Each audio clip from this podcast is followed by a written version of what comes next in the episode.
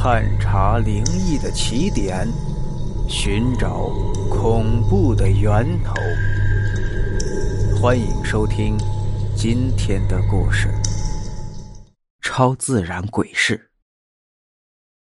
从古至今，人们对另外一个世界充满了好奇，有的是对于自然的敬畏，有的是对于超自然力量的向往，当然，更多的是对未知的好奇。于是就产生了各种各样的方法去沟通两个世界。古代时候有伏击、元光，当然这些现在也有。现代呢，则是发明了许多什么碟仙、钱仙、笔仙之类的。虽然媒介不同，但是有些地方还是相同的。意念在沟通的时候是非常重要的。当然，对于普通人，还是不要随意去探寻或者接受。另外一个世界的讯息的，因为你不知道你所接触的到底是什么。有一段时间非常流行玩笔仙，据说现在还有什么笔仙解读师，真的只能说林子大了，什么鸟都有。笔仙不同伏击，基本都是是非或选择题，不知道有什么好解读的。我们小时候虽然没有玩过笔仙，但是也有差不多的玩意儿。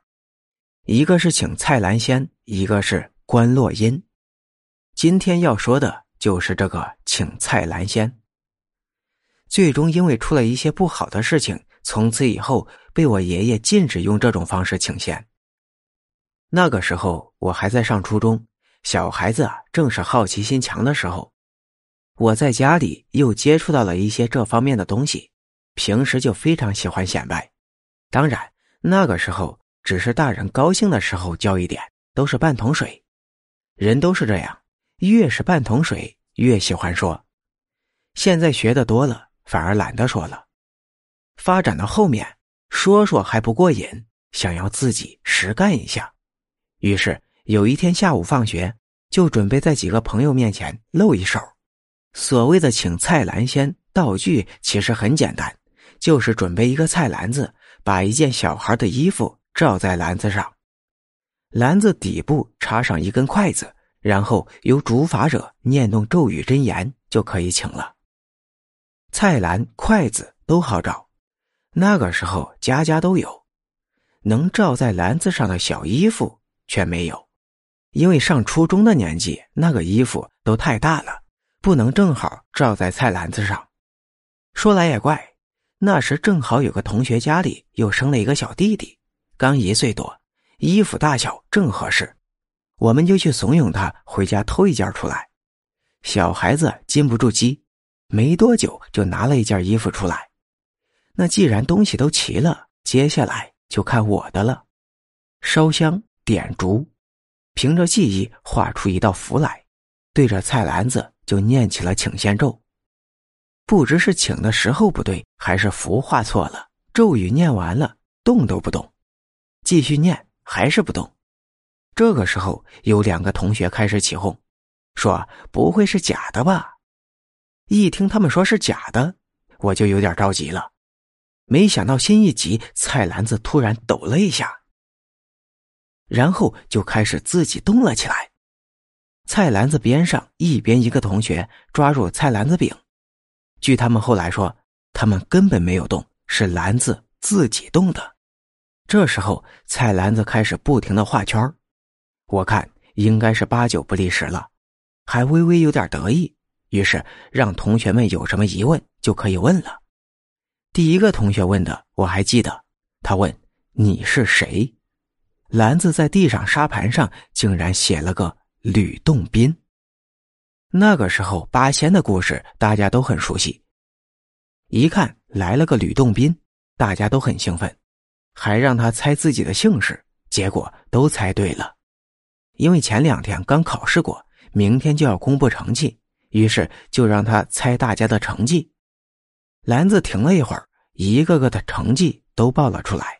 结果第二天一发卷子，大家都是一分不差，只有一个同学因为成绩算错了，后来呢又找老师改掉了。这么一来，大家对蔡兰仙愈加的尊敬起来。后来基本上每周都会请一次蔡澜贤，问的问题也是五花八门，什么都有。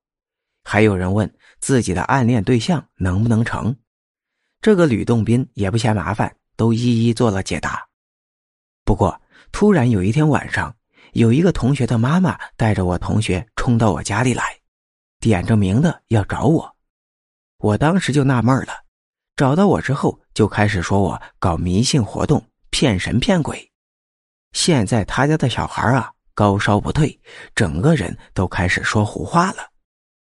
我爷爷听到这个之后，狠狠的瞪了我一眼，我就知道我有苦头吃了。但是骗神骗鬼这句话，我爷爷最不爱听了，所以也冲着同学妈妈说了一句：“既然都是假的，你家小孩子生病，关我家什么事儿啊？”原来生病的那个孩子，就是被我们偷了他家衣服的那个小孩。刚开始几次请仙之后，并没有什么问题，可是上星期那次。请完之后，第二天衣服就穿上去了，结果小孩子就开始生病。刚开始的时候还以为是孩子感冒发烧，于是呢就喂了点药送去医院，但是医院说一切正常。回到家之后又开始发烧，烧了都快有一个星期了。后来我那个同学自己看着都害怕了，于是就向他妈妈坦白交代了。他妈妈一听。就领着我同学来到我家里兴师问罪。同学的妈妈被我爷爷这么一说，也没话说了，反倒一下子哭了出来，说：“现在到底怎么办呢？这孩子不会脑子被烧坏吧？”我爷爷说：“哭什么哭啊？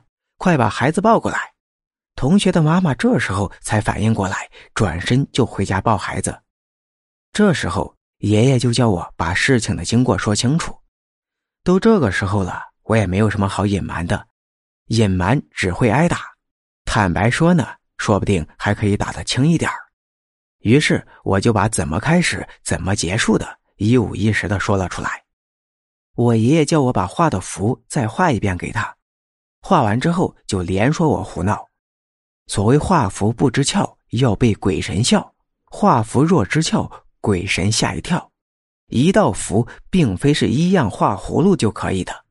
从画符开始，每一笔都有相应的存想密咒，直到最后一笔，这样的一道符才算是完整。我当时自然不知道这么多，只是凭着记忆去画。那既然符不对，那篮子怎么又会动呢？请来的吕洞宾又是谁呢？